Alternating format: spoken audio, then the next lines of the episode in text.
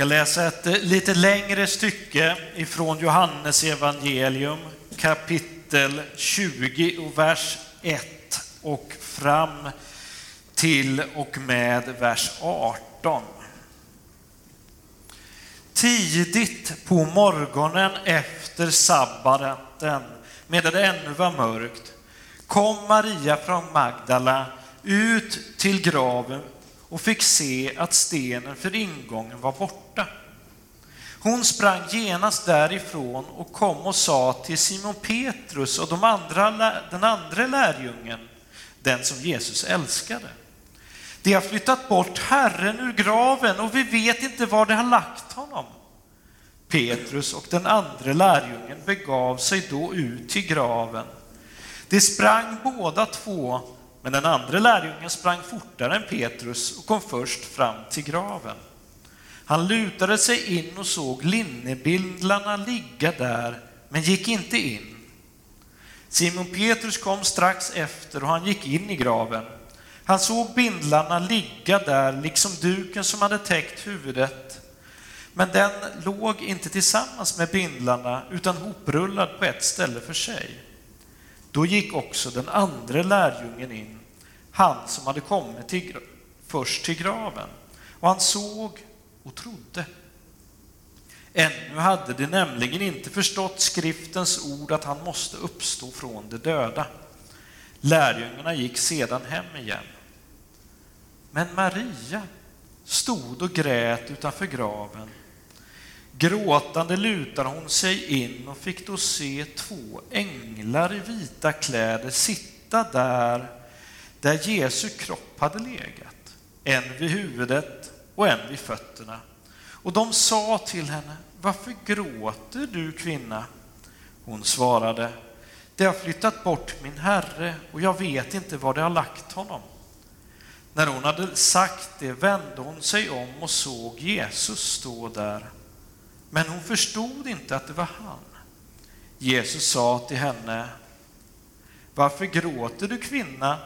Vem letar du efter?" Hon trodde att det var trädgårdsvakten och svarade: "Om det är du som har burit bort honom, herre, så säg mig var du har lagt honom, så att jag kan hämta honom." Jesus sa till henne: "Maria." Hon vände sig om och sa till honom: "Rabuni." Det hebreiska betyder mästare. Jesus sa: "Rör inte vid mig, jag har ännu inte stigit upp till min fader. Gå till mina bröder och säg till dem att jag stiger upp till min fader och er fader, min Gud och er Gud." Maria från Magdala gick då till lärjungarna och talade om för dem att hon hade sett Herren och att han hade sagt detta till henne. Ja, jag får faktiskt fortsätta säga: död, var är din seger? Död, var är din udd? Det här är en fantastisk händelse. Jesus uppstår. Man skulle kunna säga som så att ja, det här är faktiskt ett halleluja moment, eller hur? Vad säger man då? Ja, några säger det. Och en del kanske skulle säga wow. Och en andra kanske skulle säga yes. Eller andra säger ja, tack Gud, amen. Vi är lite olika där hur vi vill uttrycka oss där. Å ena sidan skulle man kunna säga att den här händelsen är lika stor och häftig som när Lazarus blev uppväckt från de döda. Ja, ni vet den personen som står om i evangelierna som Jesus uppväckte då. Han kom ut och graven. Ja, Jesus gjorde ju precis likadant. Det är ju lika fantastiskt, eller hur? På ett sätt. Så.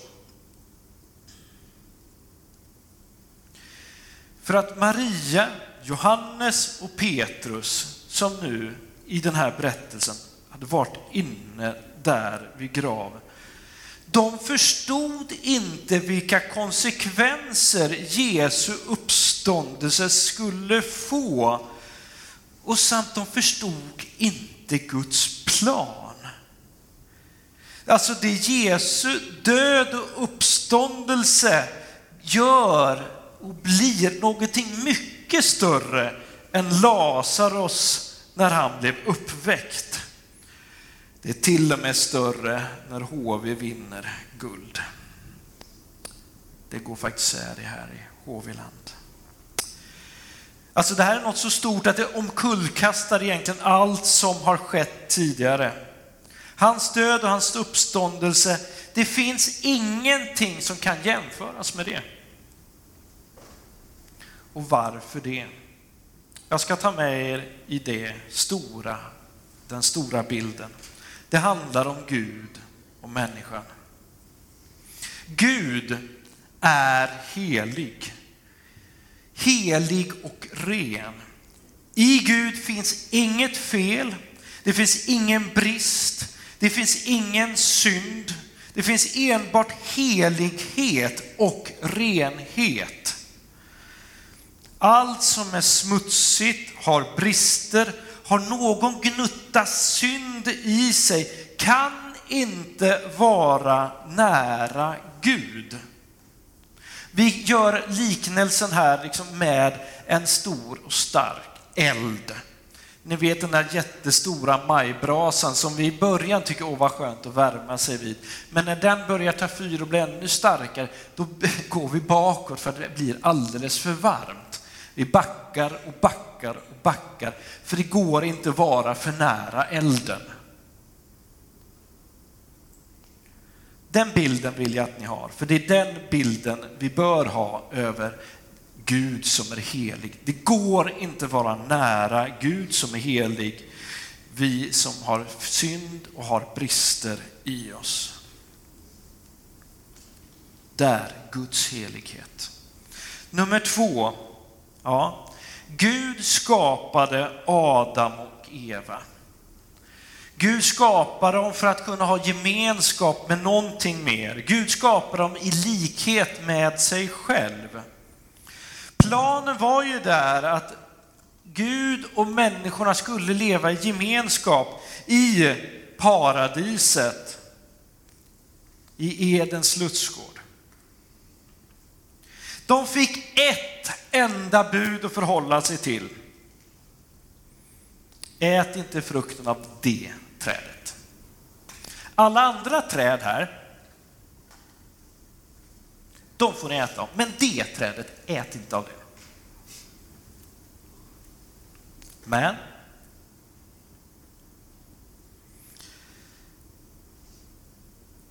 de gjorde det ändå.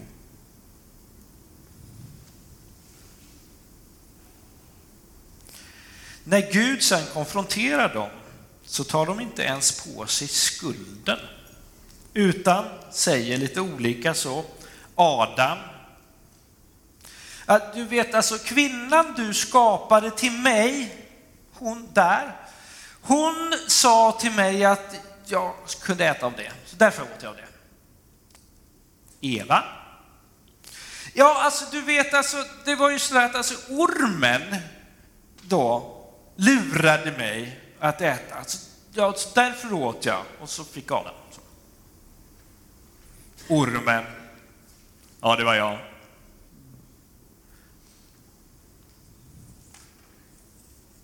Konsekvensen för dem var att de inte längre fick vara i Edens lustgård. Det blev totalt att de blev utslängda därifrån, för de bröt avtalet som de hade med Gud. Alltså, orenheten kom in i deras liv. Synden kom in. Gud försöker sedan att upprätta en ny relation med människan genom ett folk som i Gamla testamentet kallas Israels folk.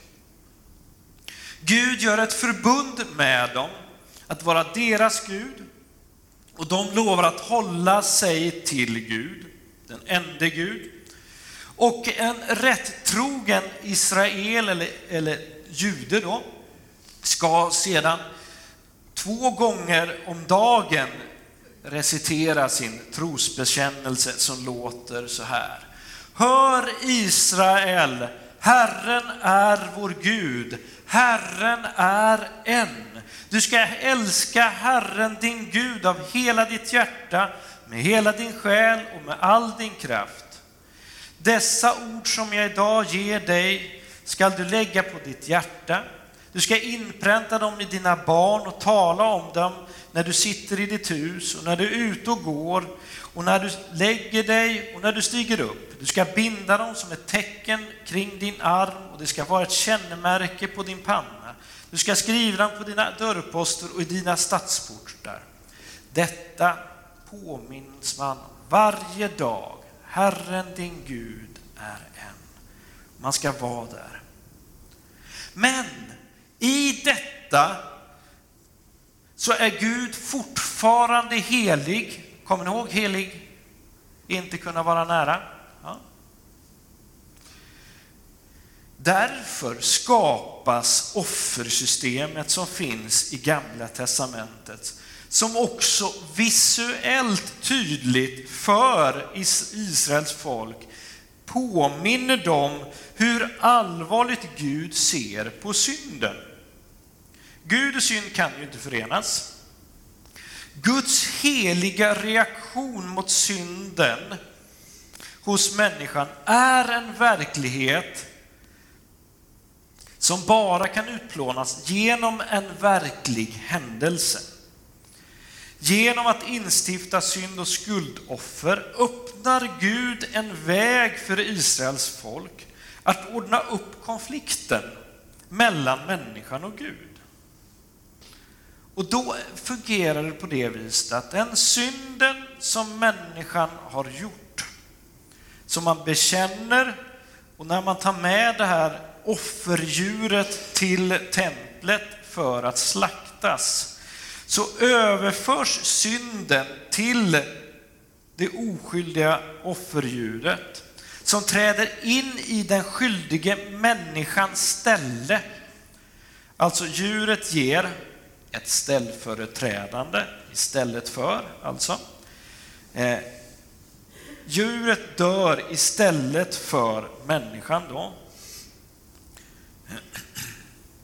För människan har nämligen genom sitt uppror mot skaparen, genom sin synd, förverkat sin rätt att leva utifrån Guds synvinkel på det hela. Och det som händer i den här offerhandlingen, då är det så att i detta händer att Guds reaktion, hans stora ilska mot synden, blidkas. Det blir någonting annat som offras. Och synden i människan tas bort, läggs på offerdjuret.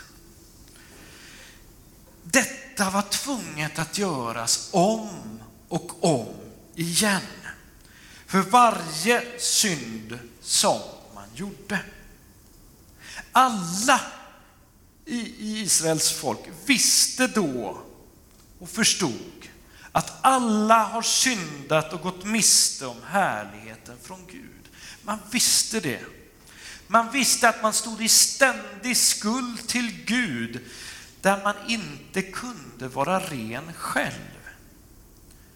utan behövde hela tiden gå och offra dessa syndoffer.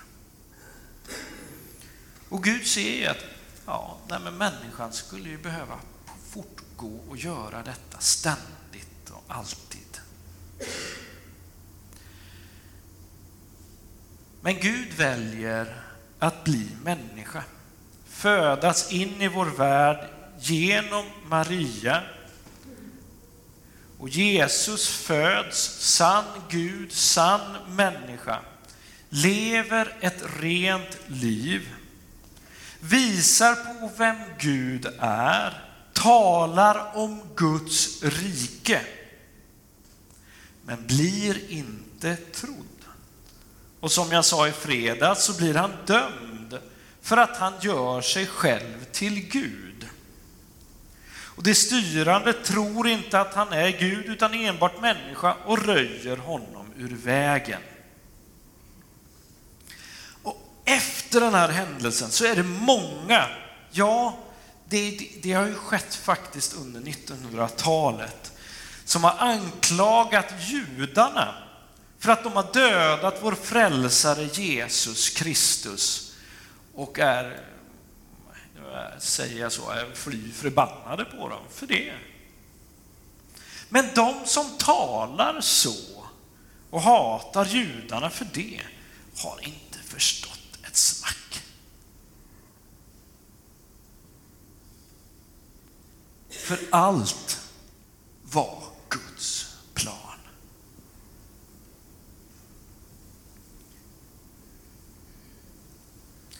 Guds högre syfte var att det skulle bli en sann försoning mellan sig själv och människan, och då människan inte klarade av detta. Därför Jesus som sann Gud och sann människa dör på korset, och förhänget i templet, det brister.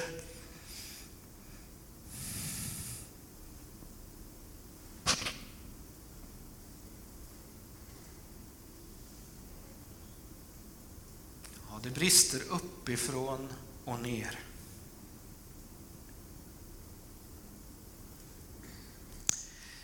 Som ett tecken på att vägen mellan Gud och människan nu är öppen. Guds vrede över synden avvärjs på detta sättet. Och människan som hela tiden gör sina försök att vara syndfri men som inte klarar detta, kan vända sig till Jesus i bön om befrielse. Guds helighet är intakt då ett offer blir lagt som övertar synden, inte bara för en gång utan för all framtid.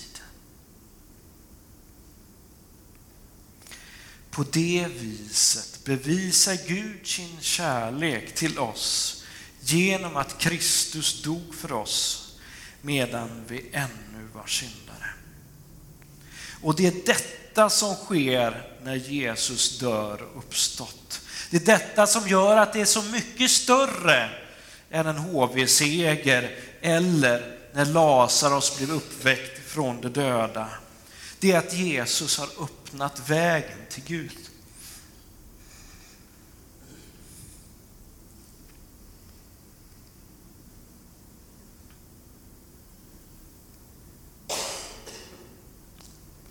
Jesus säger till dig och mig: jag gjorde det för dig. Jag gjorde det för dig. Jag gjorde det för dig. Jag gjorde det för dig. Jag gjorde det för dig. Jag gjorde det för dig. Jag gjorde det för dig. Jag gjorde det för dig. Jag skulle kunna stå och peka hela dagen.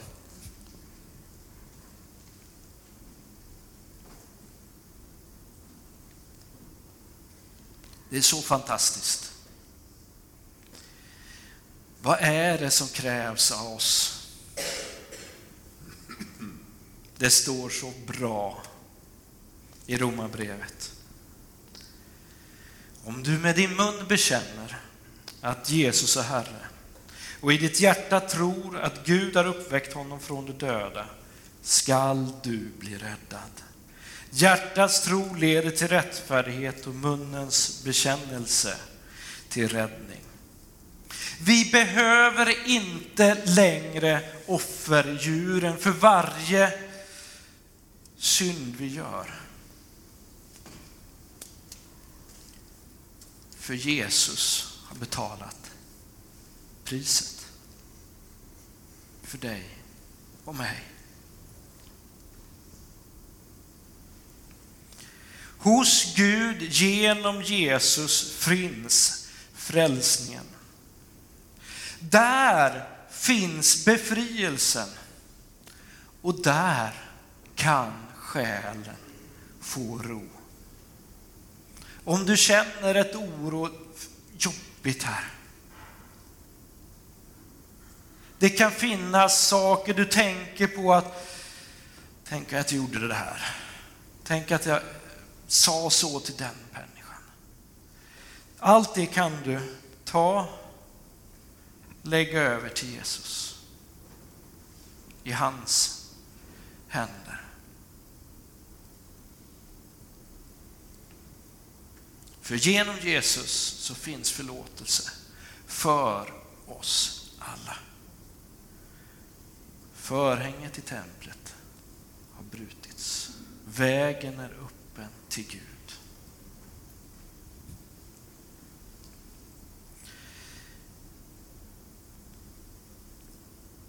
Och nu ska jag göra en sista sak. Jag vill att vi tar upp första delen av en frälsningsbön. Den blir ju två delar eftersom den är lite längre än vad texten blir på skärmen. Där. Du som vill, ber med mig. Du som inte vill, behöver inte. Men vi ber högt tillsammans, vi som vill. Det är två delar. Det här är första delen och sen fortsätter det vidare. Men vi ber tillsammans frälsningsbönen. Gud, min skapare, tack för att du är här. Tack för att jag får komma till dig som jag är. Gode Gud, jag har syndat mot dig och är inte värd att kallas ditt barn. Jag vänder om till dig. Förlåt mig mina synder. Låt mig bli född på nytt till ett liv som ditt barn. Du, Jesus, är Herre. Du har dött för mina synder och uppstått för min frälsning. Amen. Och det där är värt vadå? Halleluja! Eller wow! Eller yes! För Jesus Kristus är uppstånden. Det är fantastiskt. Och han gjorde det för oss alla.